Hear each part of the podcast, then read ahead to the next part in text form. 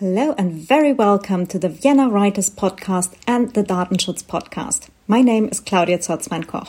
As you've undoubtedly noticed, this episode is in English. And this is because today I have a recording for you from the yearly Elevate Festival in Graz, which this year, 2023, took place from March the 1st to March the 5th. Um, and I'm really, really thrilled that I could attend for only one day this year, but I was there uh, the day when Cory Doctorow uh, held his talk on Choke Point Capitalism, his current book, which he co wrote with Rebecca Giblin. So I'm thrilled that I'm allowed to publish this recording from his talk at Elevate Festival. So thank you very much, all the wonderful people at Elevate Festival. And thank you very, very much, Cory, for this very important contribution to the long overdue discussion how we as creatives can make a living with our work.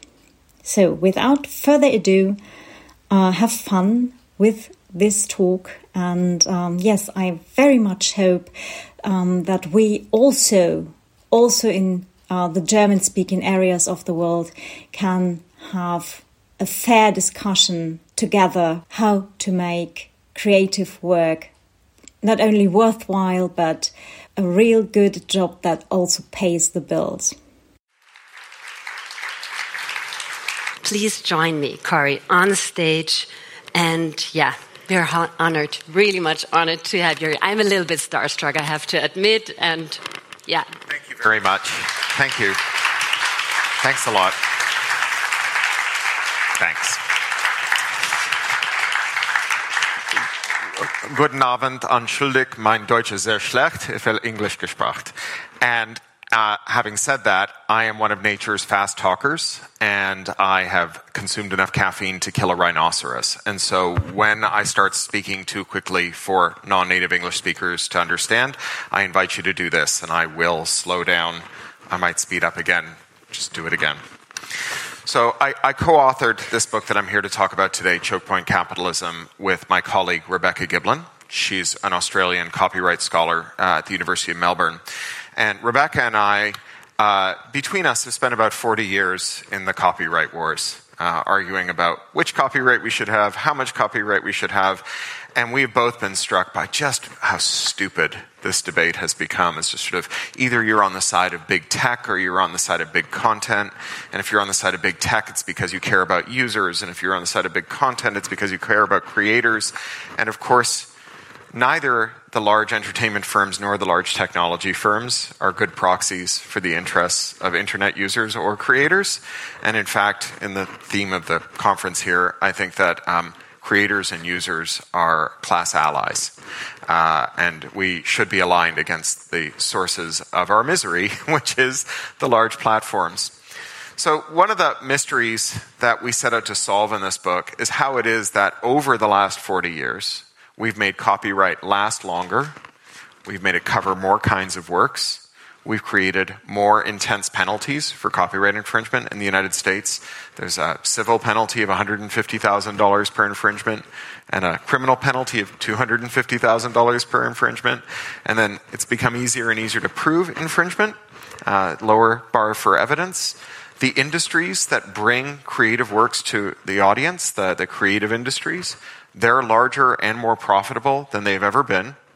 And yet, creators earn less, both proportionately and in real terms, than they have. And that creative wage has been falling for 40 years, even as the profitability of the firms that bring creative works to the market has increased over 40 years. So, how is this possible?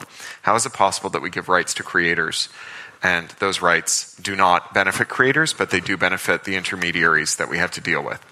And I think the answer is in the structure of the market.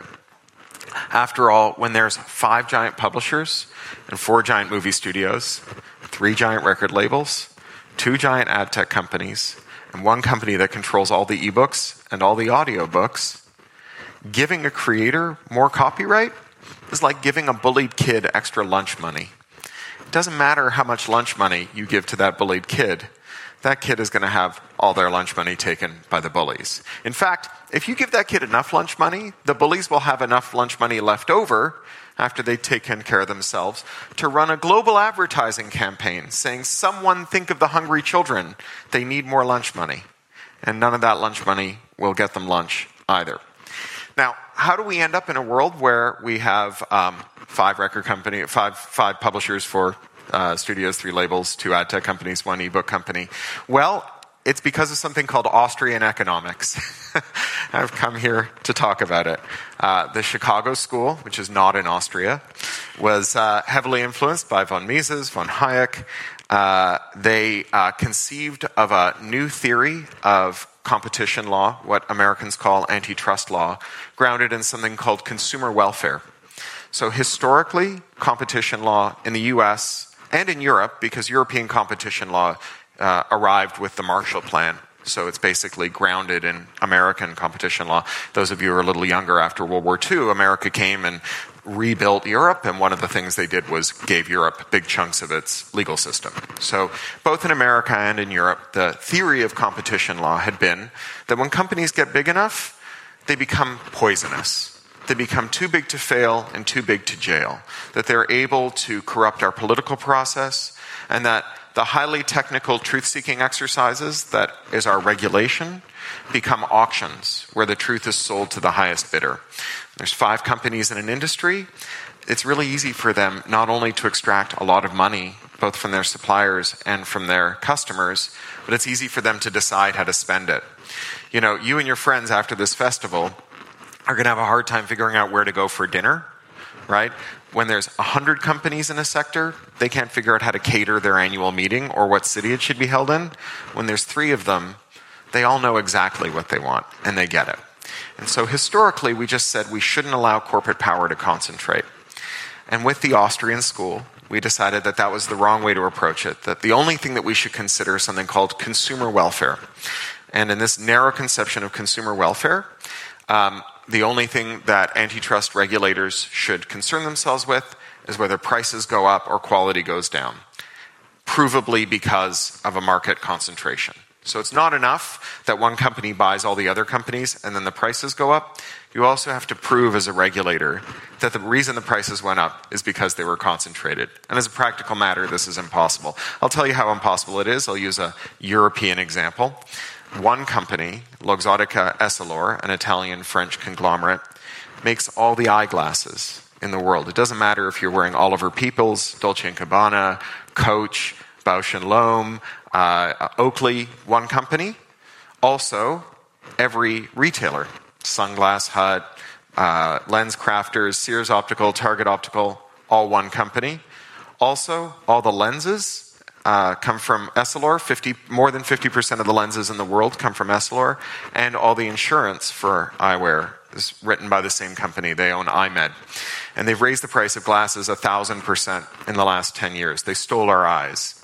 And regulators won't regulate against them because they say we can't prove that they did it by buying every brand, every retailer, all the lens manufacturing, and the largest insurer, which then bought all of its competing insurers. Maybe it happened because oil prices went up.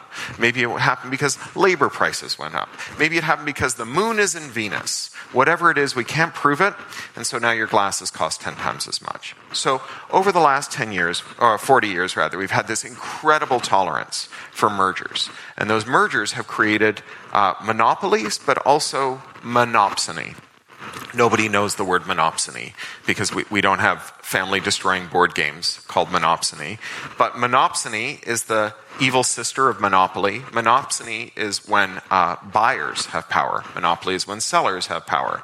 And so when you are selling your labor, your creative labor, your book to a publisher, your music to a music label, um, if there's only one company or two companies or three companies that buy it, you live in a monopsonistic market and there's a buyer that has buyer power. And so um, this is basically how we ended up where we are today.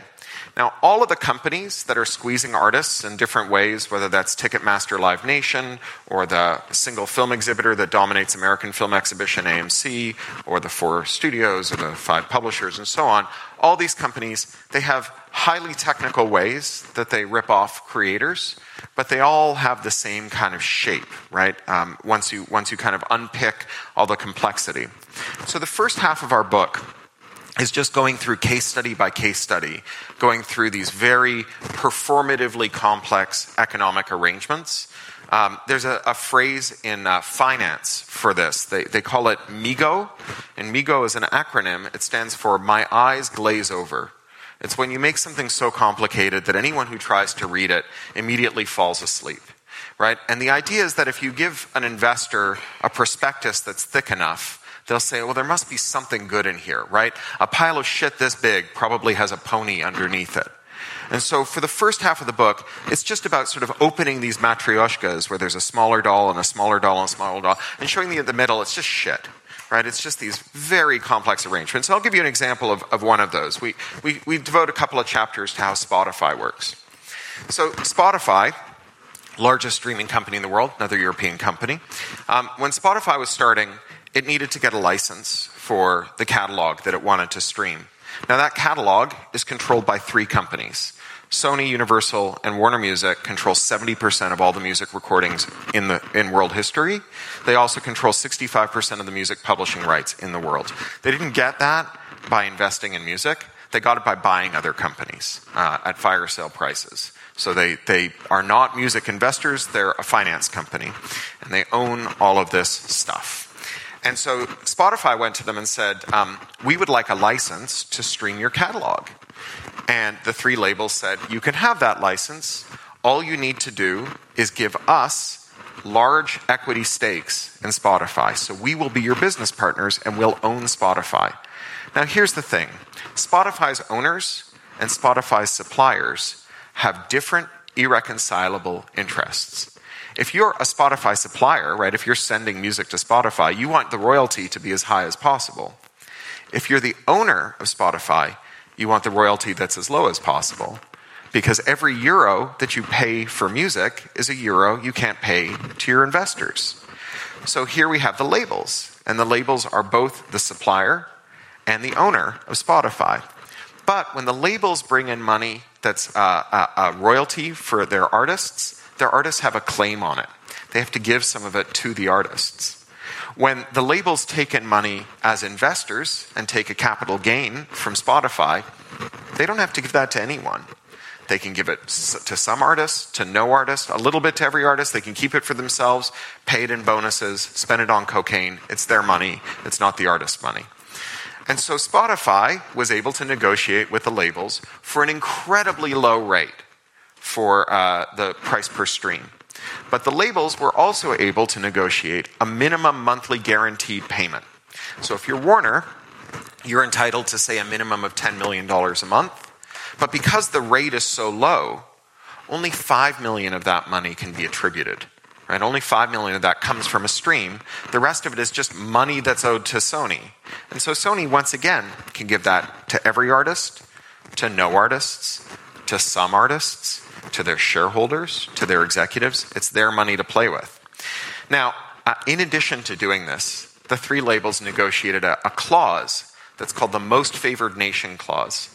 And the Most Favored Nation Clause says that um, no one is allowed to get paid more for their streams than the big three labels. So remember, I said 70% of all the music is controlled by the big three labels. That means 30% isn't, right? You've got a bunch of cool electronica bohemian folks playing in town today. I bet you a lot of them are represented by small labels or, or are independent and direct to their audience. Their maximum rate is set by the big three. But they don't get a minimum monthly payment. They don't own large tranches of stock in Spotify. They don't get free advertising. They don't get included in playlists for free. The big three, any popular playlist they want, they can put their music in. If you're one of the independent artists, you have to pay. You have to give up the tiny amount of money that you'd normally be entitled to to put it in there. Now, this sounds complex and terrible. But the thing I want you to understand is that that portfolio of copyrights that the big three labels were able to leverage into control over the future of their industry, that portfolio was so potent in part because of the rights we gave to artists. So remember, I started by saying we've made copyrights last longer? So copyrights that are commissioned by corporate uh, entities endure for 90 years. There isn't anyone, to a first approximation, someone out there, but almost no one listens to 91 year old recordings. Which is to say that as far as the commercial life of recordings go, these copyrights might as well be perpetual. Which means that the portfolio that the labels amassed, because we made copyright last longer for artists, let them control the future of the music industry so they didn't have to pay as much to artists right? So this is how uh, creating more exclusive rights in a regime in which buyers have power does not produce um, uh, any kind of dividend for suppliers. And it's why every time you hear someone talk about Spotify, you hear them say, well, Spotify gives a lot of money to the labels, but the artists don't get much money. Both of those things are true. Both of those things are absolutely true. So um, we do this for many companies. We do it for Amazon, we do it for YouTube, we do it for lots of other companies, tech and entertainment. And YouTube's an interesting example here because YouTube also has a music streaming service, and it's not run by the big three labels. It's run by the one giant search engine. It's owned by Google, right? Google uh, is a company that had one good idea 25 years ago. They made a really good search engine. Um, they haven't made a successful product internally since. They made a Hotmail clone that was pretty good, Gmail. Every other product that they've made in house has not succeeded. The Wi Fi balloons, the smart cities, Google Reader, uh, um, uh, Google Plus, all of these products have, have failed. Every other successful product Google has, they bought in the capital markets right? They bought their server management, they bought their advertising technology, they bought their mobile platform, they bought their video platform, they bought docs, they bought calendars, they bought maps, they bought satellite photos. All of those are acquisitions that before the Austrian school, we would have said you're not allowed to buy them. I don't want to blame you guys. It was Americans who did it. I just think it's hilarious that we're talking about the Austrian school. It's like one time I came here and someone said, I was in Graz 15 years ago, and someone said, what do you think about the California ideology? And I'm like, well, given that it was dreamed up by two Austrians and it's currently being executed by Arnold Schwarzenegger, I think you don't get to ask me about that. um, but um, we, we pick apart all of these different firms and we show how each of them has their own performatively complex way of understanding it. Things that are complex so they'll be hard to understand, but are said to be hard to understand because they're complicated. And we show how they all work.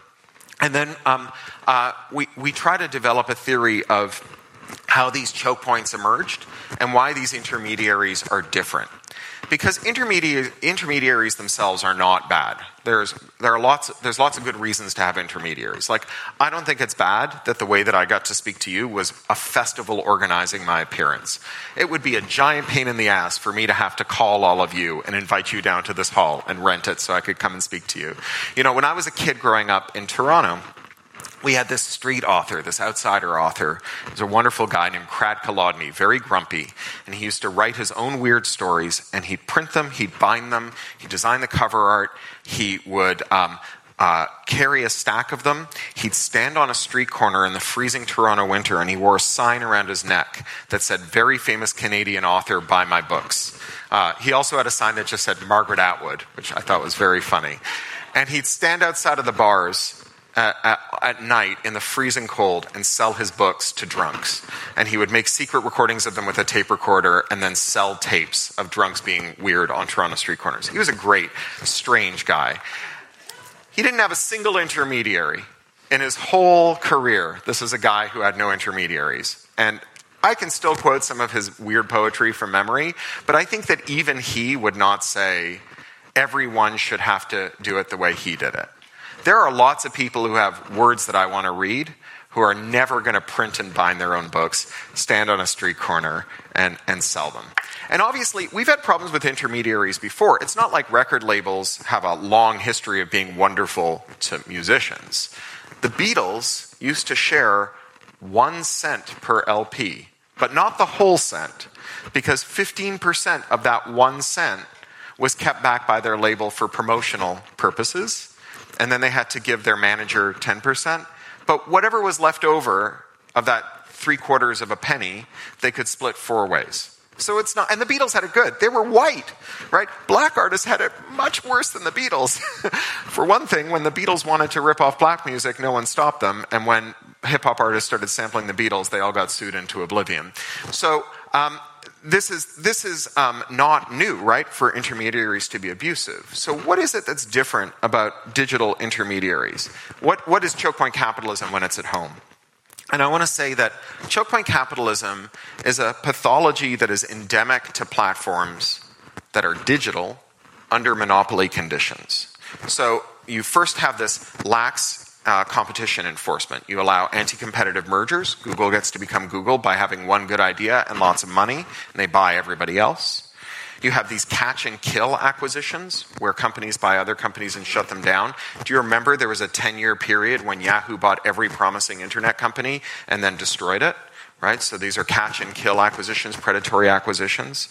You create vertical monopolies. So you have a company that represents the whole stack. So there's obviously uh, lawsuits about Google and ad tech right now, where Google is the publisher, the market maker, the seller's representative, and the buyer's representative and each one of those takes fees, and each one of them uh, uh, engineers the transactions. And of course, Google is one of the most profitable companies in the history of the world, and they say it's because they have a great marketplace. I think that we should at least consider the possibility that the reason they have it is because they have a very corrupt marketplace where they represent everyone in the chain and no one can see what they're doing, and it all moves around very quickly. So, all of that, it's stuff we've had for a long time. Predatory pricing, you know, where Uber takes $31 billion from the Saudi royal family, loses 41 cents on every dollar they earn for 15 years, destroys every taxi company in the world, raises prices and cuts drivers' wages. That's not new. Companies have done predatory pricing before. But um, companies are able to take all of this and then uh, do something very specific that I think is new, or at least faster than we've seen before. And that's they, uh, playing a game with surpluses. Surpluses is a word economists use. I spent 10 years learning to talk like an economist so I can make fun of them. Um, economists use surplus to describe sort of everything that's left over, not just the profit, but everything that's like free to play with, all the free uh, movement within a system. And these firms, the platforms, they allocate these surpluses in very deliberate ways. So the platform first will allocate surpluses to users. So um, think of what Amazon did, right? When Amazon started off, uh, they sold goods below price, right? So that's obviously a way of allocating a surplus to a user. You've got investors, they give you money, you buy a thing for a dollar, you sell it for 50 cents. That is a surplus that goes straight to the user. They subsidized returns, they subsidized shipping, people were paying less than it cost to do all of those things. And Amazon built up a very large business. Um, Facebook did the same thing, right? When you first signed up for Facebook, if you remember, Facebook was only available to American college students. You had to have a .edu address. Uh, and then they opened it up to the general public. And their story was come be a Facebook user. We won't spy on you the way MySpace does. We will never invade your privacy right? And when you signed up for Facebook, you told it who mattered to you. These are all the people that I love and care about. And then all Facebook did was tell you everything they had to say, just in a feed, right? That is a surplus allocated to you. The users get locked in. in case of Amazon, they get habituated to Amazon. They buy a lot of ebooks and audiobooks with digital rights management that they would have to give up if they left Amazon because it's locked to Amazon's platform under Article 2 of the copyright, uh, European Copyright Directive. Uh, it's against the law to remove that DRM, even if the rights holder wants you to. Uh, even if you're authorized by them. Uh, in the US, doing that is a felony punishable by a five year prison sentence and a $500,000 fine. So every time you spend a euro on a Kindle book or an Audible book, that's a euro you have to forfeit if you no longer want to use Kindles and Audible players. Um, so the users get locked in, they buy Prime, so they prepay for a year's worth of shipping. They're unlikely to go somewhere else. So here you have all this surplus. Um, that the users have been given, and in exchange, the users lock themselves to the platform. With Facebook, uh, we lock each other to the platform. It's that collective action problem again. You can't figure out on where to go for dinner. You also, you know, really can't figure out where you should go after Facebook or even when it's time to leave. And so you stay because your friends are there, your friends stay because you're there, right? Everyone's holding each other hostage. Once the users are locked in, they start to reallocate surpluses to business customers. So if you were a media company for, on Facebook, you could post a little short excerpt of an article and a link, and Facebook would like non consensually ram that down the eyeballs of millions of Facebook users who never asked to see it.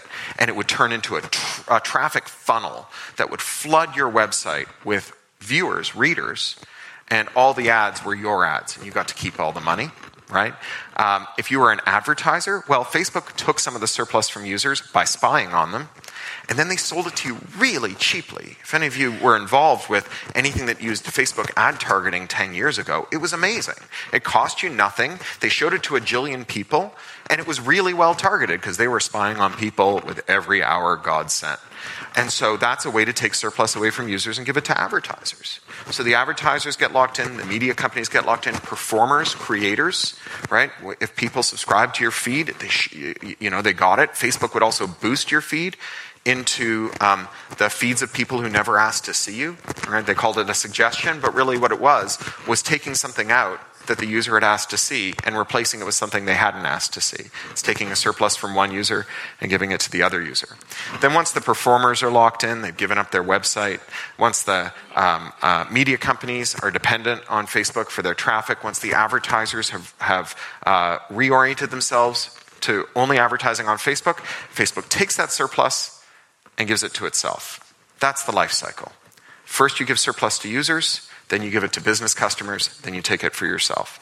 So on Amazon, it's just wage theft. One of the scandals we documented on, in, our, in our book is something called Audible Gate, where Amazon stole $200 million from Audible authors, independent Audible authors. Just, just stole it. Told them they were paying them one thing, paid them a different amount, uh, was so opaque in its accounting that the users couldn't have it. I, I would go into it, but you know, we don't have time. It's more Migos stuff. It's just, just your basic accounting fraud.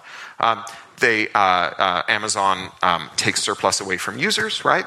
If you go and search on Amazon today, 50% of the first five screens is advertising. The whole first screen is advertising, right? It's not the thing you looked for.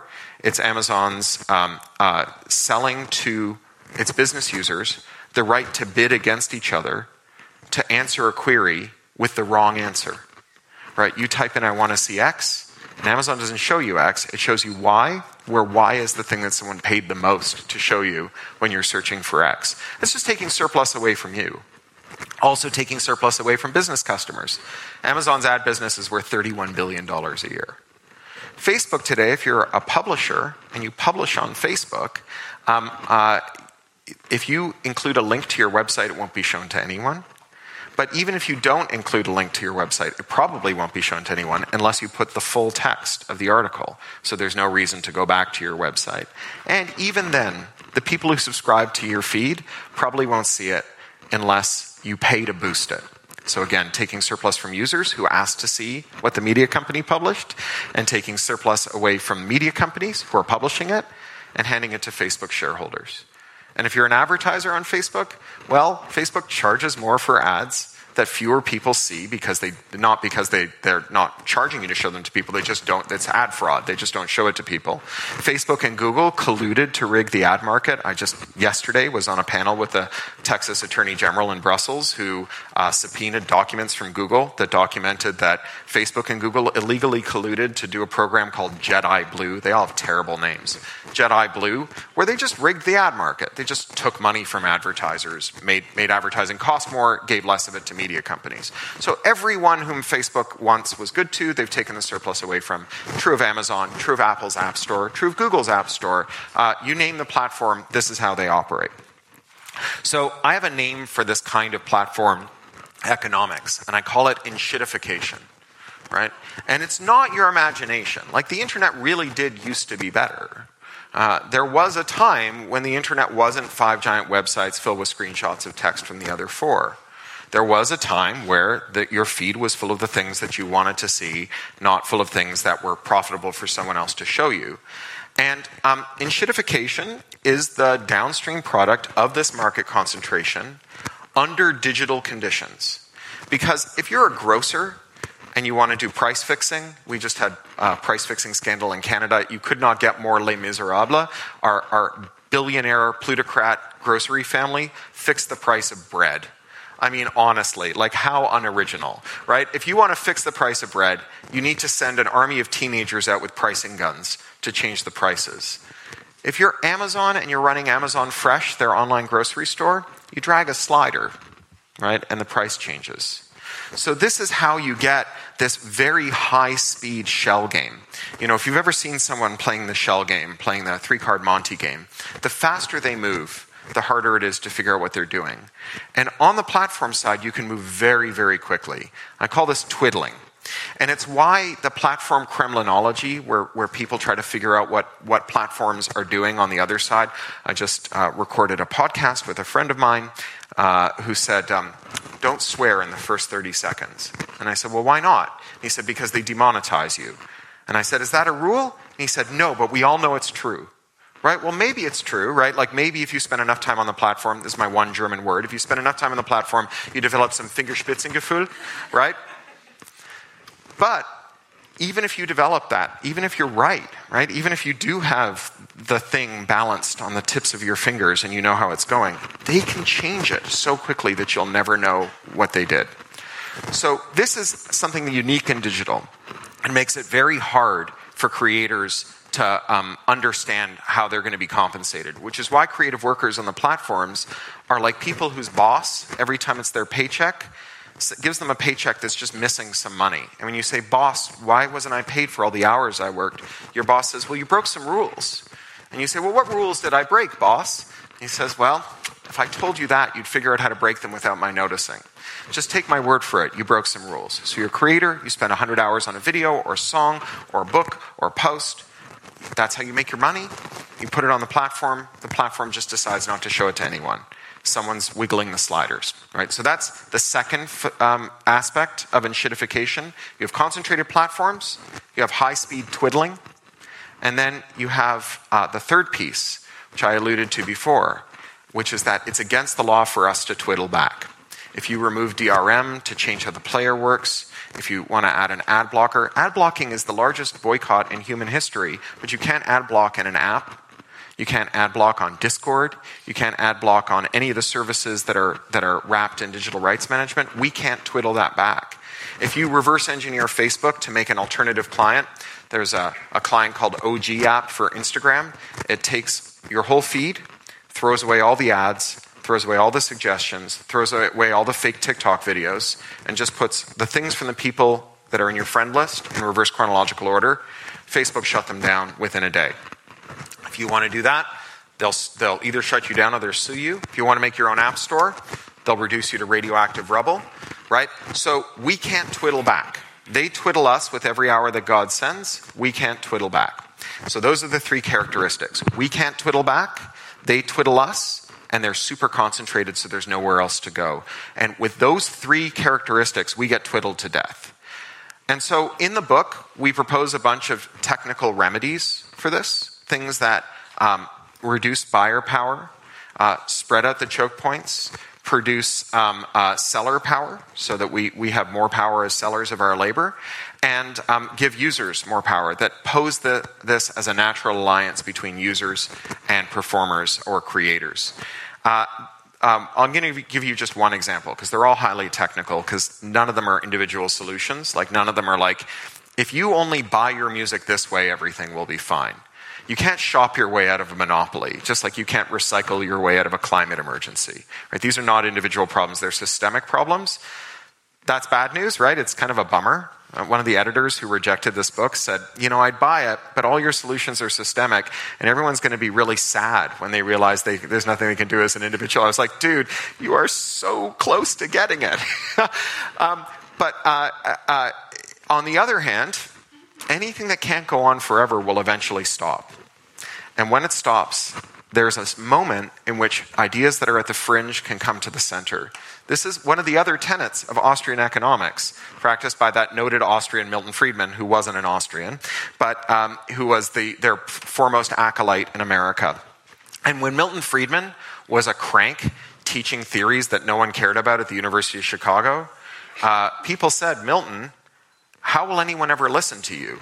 We've just had the New Deal. We've had the 30 glorious years, les Trente Glorieuses, the, the, the, the post war era of unparalleled prosperity. You want to take it away from everybody. Who's ever going to listen to you with your terrible ideas? And he said, eventually there will be a crisis. And when the crisis comes, ideas that are lying around will go from the edge to the center. And that's what happened. That's how we got here. So our idea here is to make ideas lying around. And I'm going to give you just one example so then we can go to Q&A. Um, and it's uh, a one weird trick. if, um, if you have a creative contract that entitles you to royalties for a game, music, a book, um, a video, uh, you are typically entitled to audit the royalty statement, audit the firm that gives you your royalty statement. Now, um, you will find, if you audit the firm that gives you your royalty statement, that they sometimes make mistakes.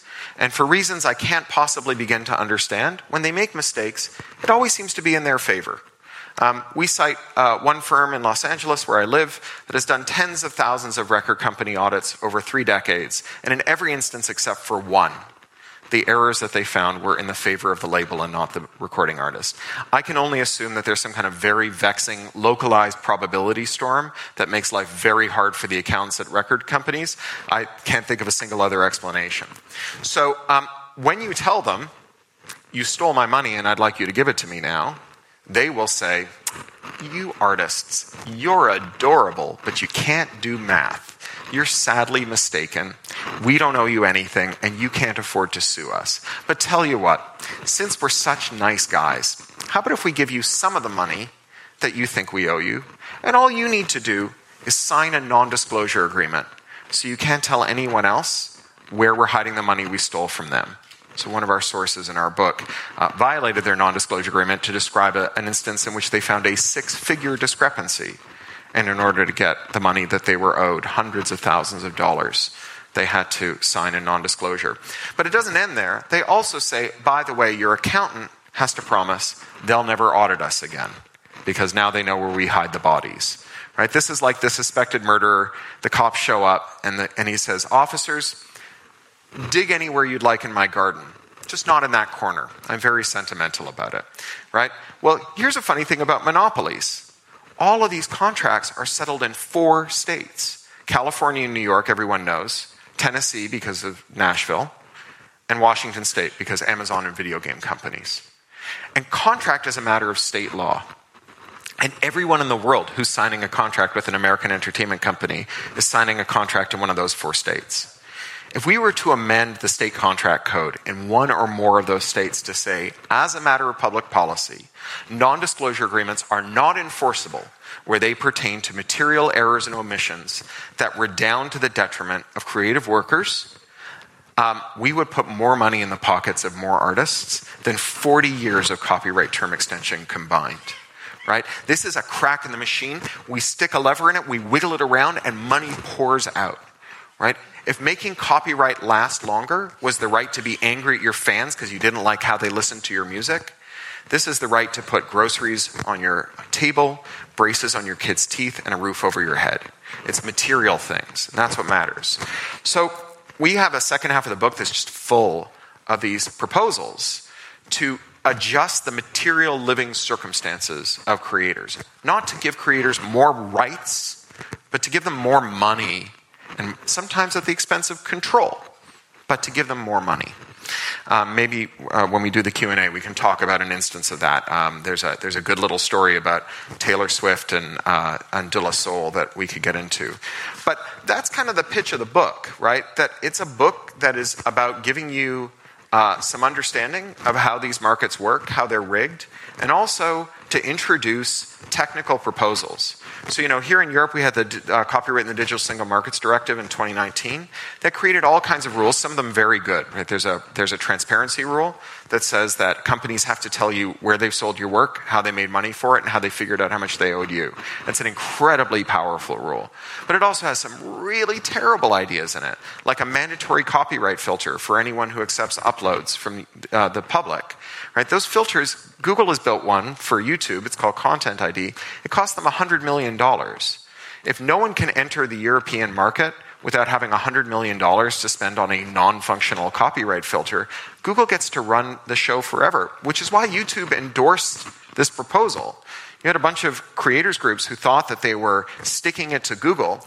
Meanwhile, Google was going around the European Parliament saying, This sounds great to us right? So the next time this crisis happens, because anything that can't go on forever will eventually stop, we can say rather than let's do it, let's do more of what we've done before, even though it didn't work, because maybe if we do it harder this time, it'll start to work. We can actually maneuver real material solutions that make life better for artists into the, into the system rather than embracing the doctrine of the Chicago School, which said that so long as the pie is getting bigger, it doesn't matter which slice goes to whom. That's their doctrine.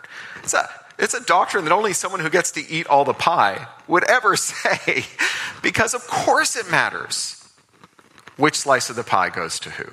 Of course it matters. So thank you.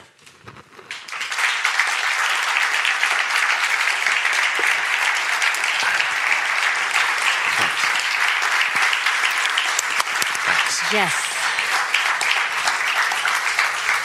Thank you, Cory. Thank you. Thank you for killing this rhinoceros on stage, and again, thank you for traveling here. He, you got up in the morning, I think at 4:30, Yeah, to be here on day. time. This is so amazing, and we're so grateful.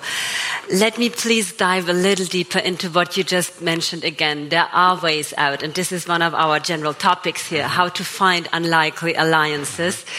And when you talked about this Austrian school, those uh, ideas that are in fact and to me, every time when I read through the book, Checkpoint Capitalism, or some other of your talks, you really make it clear that the situation that we end up today, ended up with currently, so for, for now, the GAFA, the, that is only four companies, or three, or even one when it comes to audiobooks.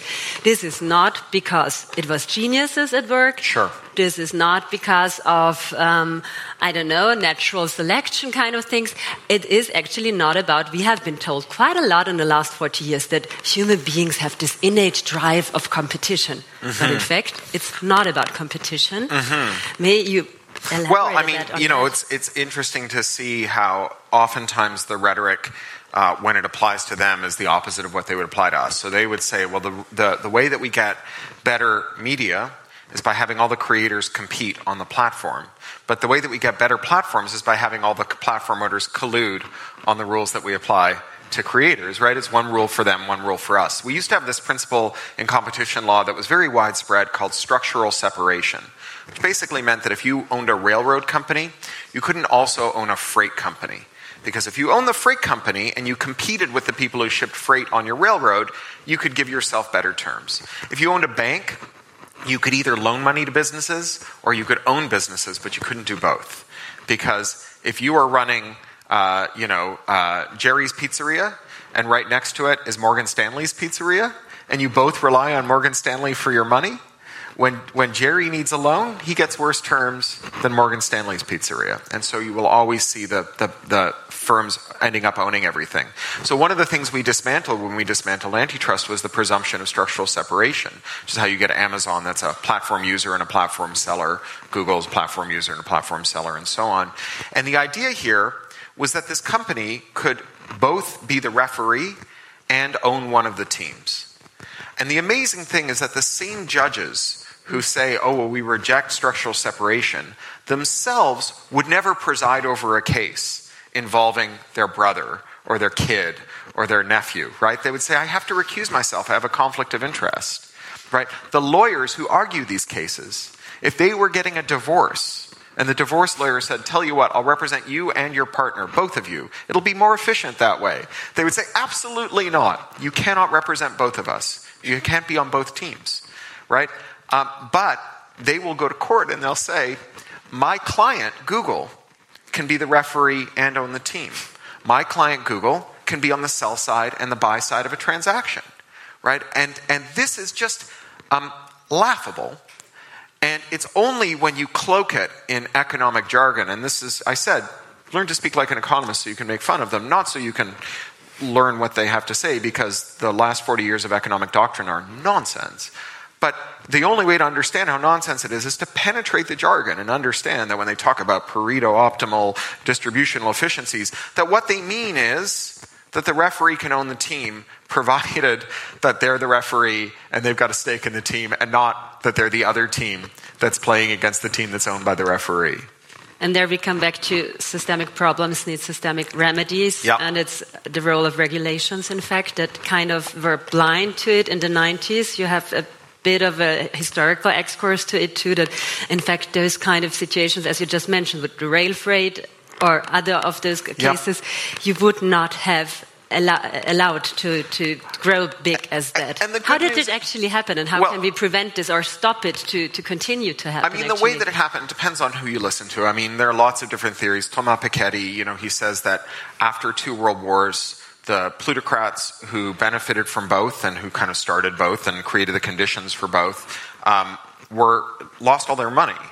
And so we had 30 years where rich people didn't set our policy but because if you have capital, your capital grows faster than um, if you do things, right? If you have money and you give it to other people who are doing things, your money grows faster than theirs does. If you're Bill Gates, uh, when you started your career, to the end of your career, where you started the most successful, profitable company in the history of the world, over that same period, you made less money than Lillian Bettencourt, who's the heiress of the L'Oreal fortune, who is a woman who has never done a useful thing in her life right? So over the same period, she made more money than Bill Gates. But after Bill Gates retired, stopped running a company, and just started investing money, he made more money than either one of them, right? So having money is the best way to have money, to make money. And um, there are people who say, well, what changed after 30 years after the wars was that the fortunes of rich people accumulated to the point where they could put their thumb on the scales again, and we could we got a change. The other theory, though, is the is that you have ideas lying around. You have mm-hmm. Friedman energetically saying plutocrats should run the world. And then you have a crisis. You have an oil shock, right? And the oil shock uh, makes us question everything. We have inflation, we have political instability, and in that moment, ideas from the fringe move into the center. And maybe it's both. I don't think anyone knows exactly. The good news is that we're in the midst of a counter reformation. Right, so uh, Margrethe Vestager and Thierry Breton at the European Commission and DG Comp yeah. are kicking ass and taking names excuse me, in, um, in the US. Lina Khan, uh, who runs the Federal Trade Commission, she's incredible. So, uh, six years ago, seven years ago now, Lina Khan was a third year law student at Yale University who wrote a paper called Amazon's Antitrust Paradox, where she said, We've been doing antitrust wrong for 40 years, and here's why. Amazon's the poster child for it. She wrote this brilliant, scintillating paper as a third year law student right, that turned the anti establishment bar on its head. Seven years later, she is running the Federal Trade Commission. She is the chief antitrust enforcer. She's a woman in her mid 20s who is the chief antitrust enforcer of the United States of America. And she has packed the commission and the staff with incredible, technically skilled, uh, passionate, amazing uh, staffers and commissioners. It's, it's fabulous.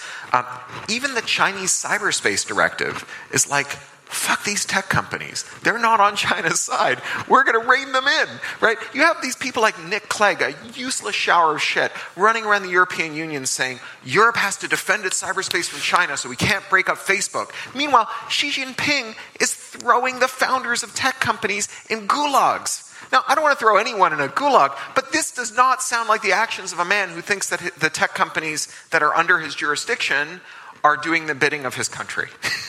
so, you know, um, uh, the, there is a current all over the world right now about large firms usurping the role of states and about states returning to democratic fundamentals. Antitrust is a big part of it. It's not the only part. One of the things we try to do in this book is fuse antitrust and labor politics labor politics are very closely related to antitrust. A lot of people in the labor left um, are distrustful of antitrust because there's this kind of two step process where you take workers and you misclassify them as independent contractors. That's what Uber does, right? And you say, oh, you're not a worker, you're an independent business. Okay, well, when workers form a union, that's okay, right? But when independent businesses form a cartel to raise prices, that's illegal under antitrust law.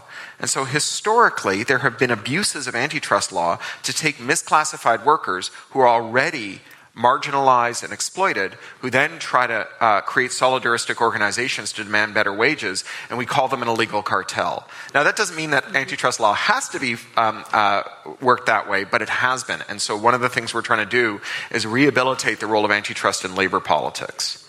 So there's really this creating of ideas that lie around because the crisis is here, and Sure. that there is knowledge- knowledgeable action now. People with yeah, motivating uh, stories as you just gave about the, the attorney in the U.S. And we have a European perspective here. We have, of course, uh, the perspective of creators here in the room. Who has comments, questions to Cory? Who wants to join the discussion? And if you want, please raise your hand. A microphone will be handed over, and we ask you to stand up and, yeah, just speak. No hands? I know that that was very Yes, non-controversial. there are too. Hello, um, I'm Csaba from Budapest. Um, you mentioned De La Soul, um, and it's pretty timely and poignant because uh, I don't know if everybody knows here, but this is the day, the 3rd of March, when uh, the musical De La Soul returned was returned Yeah. to the world.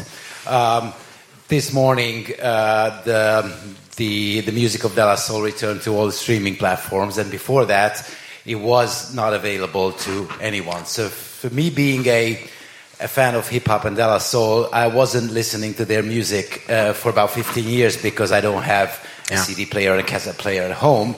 So I was practically no way to, to, to listen to them.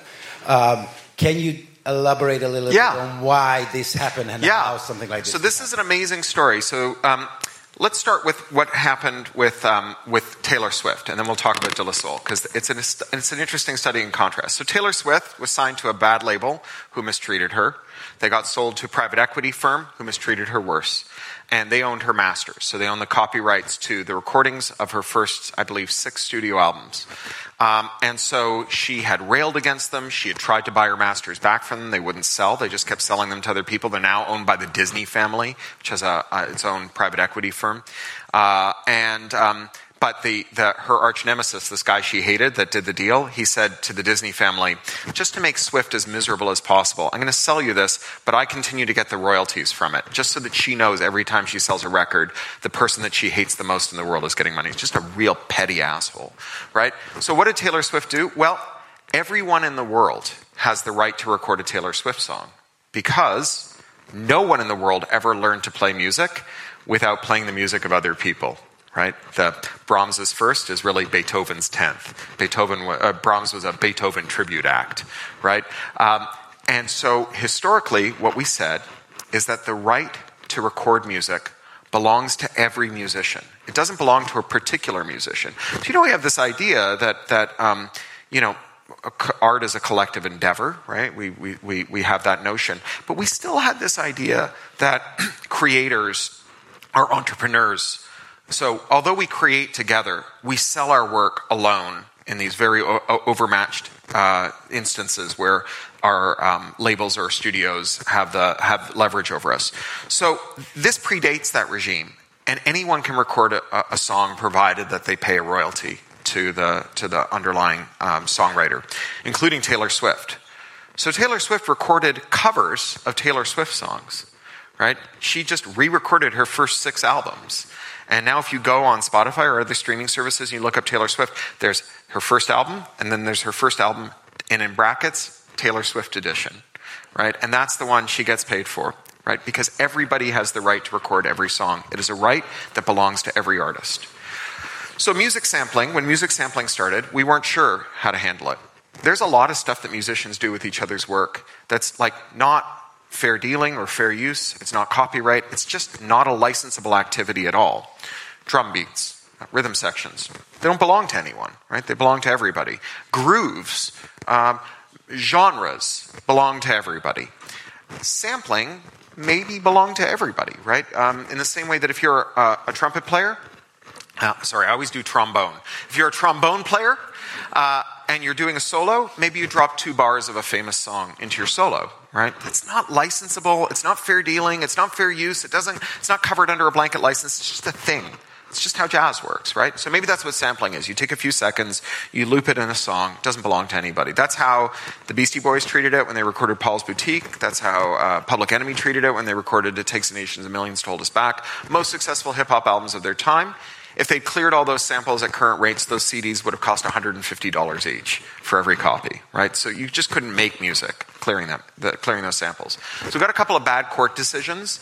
We got a change in practice, and we decided that samples were property and that they would accrue to musicians, right? So you would own the rights to uh, sell the right to other people to sample your song. But in a world with three record labels, giving a musician a new copyright is just a roundabout way of giving it to three record companies, which is exactly what happened. The three record labels said, we will not license samples to anyone who isn't signed to the big three. And if you sign to the big three, you have to give up your sampling rights. So what they immediately did was transfer all those sampling rights to themselves. So we could have done lots of things, right? We could have had a collective licensing, the way that we do with, with live performance or, or with uh, recordings, where we could have said anyone can sample anything, so provided they pay a set fee to a collecting society. We could have said it doesn't belong to anybody. But instead, what we said is artists are entrepreneurs of their music, and here you own this right. It is your property to do with as you see fit, which was just a slightly indirect way of giving it to Sony, Warner, and Universal. And 15 years later, we're finally getting our first uh, De La Soul because they couldn't clear the samples for 15 years. That's why it wasn't on streaming. Samples were only cleared for CD, and they couldn't re-clear them for streaming, and that's why the frontman of De La Soul, who died last month, didn't live long enough to hear his music on streaming, right? So this is a win for the big three labels. This is how you give more copyright to creators and reduce the amount of money creators get. Because one of the things that we should note here is that it's not only a great violence to this person's art that no one was able to hear it for 15 years, he didn't get even the pitiful amount of money you get from streaming. He got nothing from this music for 15 years, right? So this was a way to take money out of the pocket of a working artist and put it in the pocket of a giant record label by giving artists more rights. So um, we've got a debate right now about machine learning, which a term that I hate, but it's better than artificial intelligence, which is like the stupidest sell job ever. It's not artificial, it's not intelligence. We have these, these generative tools, you know, uh, ChatGPT and, and uh, DALL-E and, and, and uh, Stable Diffusion and so on, and they're making work. And there are a lot of creators who are understandably, and I think correctly, worried about having their labor displaced by this. Um, and so their argument has been we should create a new right, the right to train a machine learning model from your work. We should create that right and we should give it to creators right? Well, that would have to be a new right because if you go to a museum and you study all the paintings and you measure how big a nose is and you measure how far it is from the lips and what colors people use, that's not a thing that copyright has ever covered. That's how like we make art, right? We make art by studying other art. So we'd have to create a new kind of uh, esoteric right to control the study of your work in, in under certain circumstances. Now, we actually know what would happen if we created that right. Because if you're a voice actor today, chances are you work for a game company. Gaming is hugely concentrated. And right now, all the major game studios, when you sit down to record a session, they say, um, the first words out of your mouth have to be, My name is Cory Doctorow, and I hereby grant permission to train a machine learning model with my voice. Right? So the only companies with the wherewithal to amass a giant corpus of work that they could use to train a machine learning model are also the companies that are the monopsonists for creative labor. They're the companies who uh, would save the most by creating that model and then firing all their creative workers. And so creating a new right to train machine learning models from your work is just a way of transferring that right to the only people who pay for work and don't pay very well and make it so they never have to pay for work again. And so we need to think about things like collective ownership of rights, uh, regulation of firms, but not just giving more rights to sellers in a buyer's market, because that's just giving the rights to the buyers. That's the lunch money example. That's the lunch money. Um, there was another question, and I think with respect to the following uh, panel discussion, which starts at uh, 2.30, I would go on for at least one more question, maybe then, some final remarks. And then I'll go make some Walter, books you were raising your hand, yeah. right? Hi, thank you for your talk. I was wondering, um, what is your position on like taxation for uh, those companies, since the market regulation will take time, and even Vestager A uh, was involved in the Facebook uh, WhatsApp deal, which was a joke and staying here, saying herself that the European Commission don't even have the resources to go through. Mm-hmm. So that was one, one from one vote from her that they basically can deal like with one Microsoft uh, browser case for five years. That's it. Yeah. Well, so the European Commission is getting better, and they, there is there is some stuff happening structurally that's very interesting. So, uh, a weird epiphenomenon of Brexit is that the United Kingdom, before Brexit, allocated a, a, permanent set of funding to create the largest technical antitrust department in the world. It's the Digital Markets Unit of the Competition and Markets Authority with 80 full-time engineers. But one of the problems of Brexit is that Parliament has yet to like actually restore regular order and vote on normal bills. So one of the bills that they've never passed is the bill that gives this unit enforcement powers. So they have 80 full-time engineers and no enforcement powers. How, and all they do is they just sit there and they write these incredible, like 400-page banger reports explaining how tech scams work. The European Union has no headcount and lots of enforcement powers. And so what the European Union is doing is they're taking the reports of the Digital Markets Unit and using as the foundation for enforcement actions in the EU, which is actually super cool. Like even with, notwithstanding Brexit, you have people of goodwill holding hands across the channel to crush tech companies. You gotta love it, right? Um, in terms of taxation, I mean, I think taxing these firms is hard to do for the same reason that. Um, uh, that uh, making them obey the GDPR is, and in fact, mm. like this, that reason is Ireland, right? It, it's it's like a, a downstream of the problem of European federalism, which is that we create a race to the bottom for tax and regulatory havens. So, you know, when you have countries selling golden passports to Russian oligarchs and you have countries that allow you to maintain the fiction that your, you know, your money is in an untaxed state of grace floating somewhere over the sea, uh, it, it creates this, this, um, corrupting influence where Ireland's economy is dependent on the firms that use it for a tax haven. And so Ireland decides not to fund its data commissioner. And so the German data commissioner hears 500 cases a year, and the Irish data commissioner hears 17. And the Irish data commissioner is the one who's got jurisdiction over the tech companies. Now, not forever. Austria gave us another gift. It wasn't just, uh, it wasn't just von Mises, it was also Max Schrems and Max mm-hmm. Schrems is making the German data commissioner hear some cases. And so maybe we'll get some cases. But I think that the taxation problem is that it's the same problem. I think that what we have to understand is that corporate power, once it's concentrated, is very hard to tease apart. And that anything we do has to be a series of actions, um, each one of which erodes corporate power in some little way right? It, it's, it's very hard to dismantle them because they can control the parliament, they can control the tax authorities, they can shop for jurisdictions, they can effectively run countries. Um, you know, this is why the, the counsel of the, of the Chicago School, which was to say, let monopolies form, but if they're bad, stop them once they've formed was a terrible idea because once they've formed, you can't stop them. That's the whole point. That's why we want to stop them before they form because they corrupt our political process. And so taxation is one of the things we need to do. We need to starve them of the capital that they have, uh, that they use to corrupt our political process. We need to break them up. That's slow and hard. Uh, it took 69 years to break up AT&T right? It's not easy.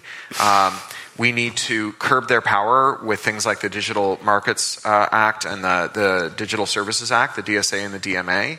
Um, we need to uh, create um, user power and uh, um, performer power, creator power, where we create alliances. I mean, remember, one of the things about enshittification is that even the people who screw us over, right? The, the publishers or the labels or whatever are getting screwed over by the platforms. Like even the advertisers don't like the platforms, right? Because the platforms are robbing them blind too. So we actually have uh, unlikely alliances between people who are, are not, in fact, class allies, but who have allied interests here.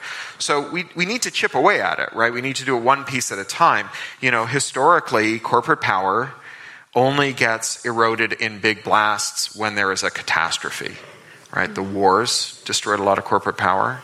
Um, one of the things that um, I believe it was Commissioner Vestager said yesterday is consider the role of monopolies in, in the interwar years and in the first war and the role that they played in sparking the second war. Right? Uh, the monopolies are uh, if we let monopolies finish the job themselves, they do it in a in a, a, a blaze of, of well, another German word, Götterdämmerung. And so we probably want to not let them get to there, right? We want to we want to head them off before they arrive at it. And I think the climate emergency is going to be one of those things, right? I mean, the the climate emergency is going to destroy unimaginable amounts of capital, unimaginable amounts of capital. And one of the things about all the capital belonging to 1% of the world is if you destroy a lot of it, chances are it's going to be mostly theirs. And so, you know, I, am not saying that's a good thing. I would love to have, um, you know, a solution before the capital destruction arrives. But, you know, when life gives you SARS, you make sarsaparilla and uh, maybe uh, we should. This is something that we should be watching very closely: is the moments of weakness, right? The the, mm-hmm. the, the things that can't go on forever, stopping, and the chance to rush in with better ideas. Thank you for this one. Is there maybe a last quick question? Yes, thank you. Um, hi there. Um, my question would be after all what we've heard, th- these are all systematic changes that we need. What can we as creatives do right now? Join a union. That's that, uh, that's yeah. creators unions get stuff done. One of our case studies is uh, the Hollywood um, screenwriters. So the Hollywood screenwriters, uh, Hollywood itself is very unionized uh, because of the it, it um, had this moment after the New Deal. So I live in Burbank, which is where all the studios are. 15 union halls on Burbank Boulevard, five more on Magnolia Boulevard. Uh, it's a union town.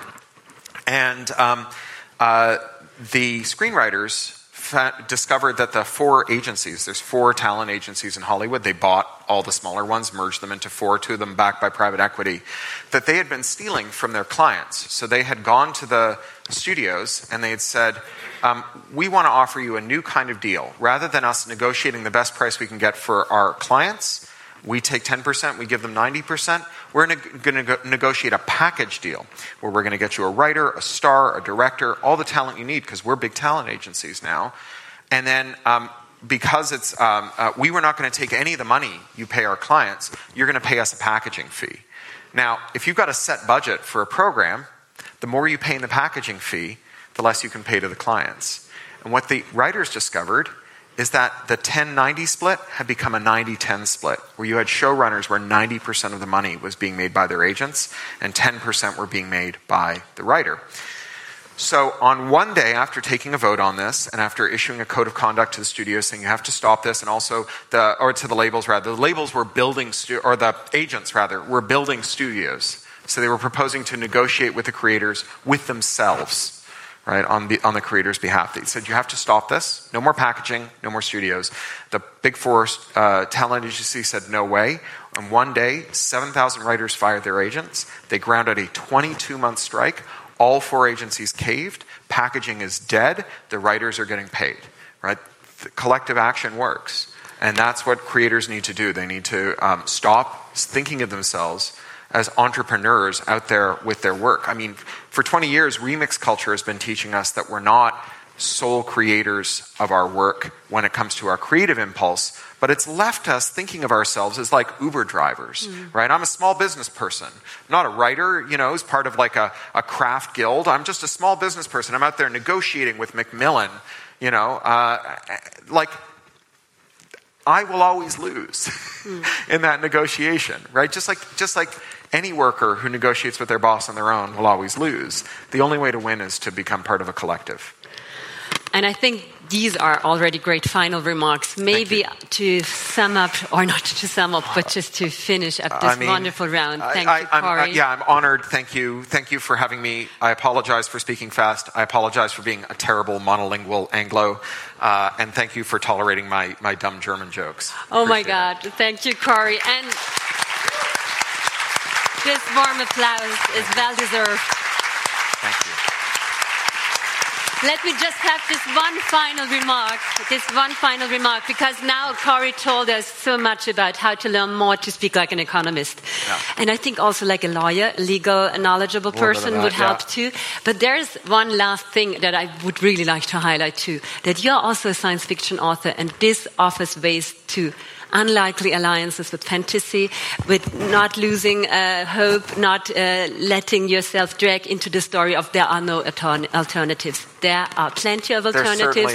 And you offer them. Grab yourself a book, Thank let you. it have signed by Cory. And yeah, we are looking forward for a wonderful panel discussion, uh, continuing on these uh, topics of regulation, freedom of speech, and the thin lines in between. One of the Digital Service Act's um, uh, uh, lawyers, actually, she's on stage too, in just 15 minutes from now. Thank you.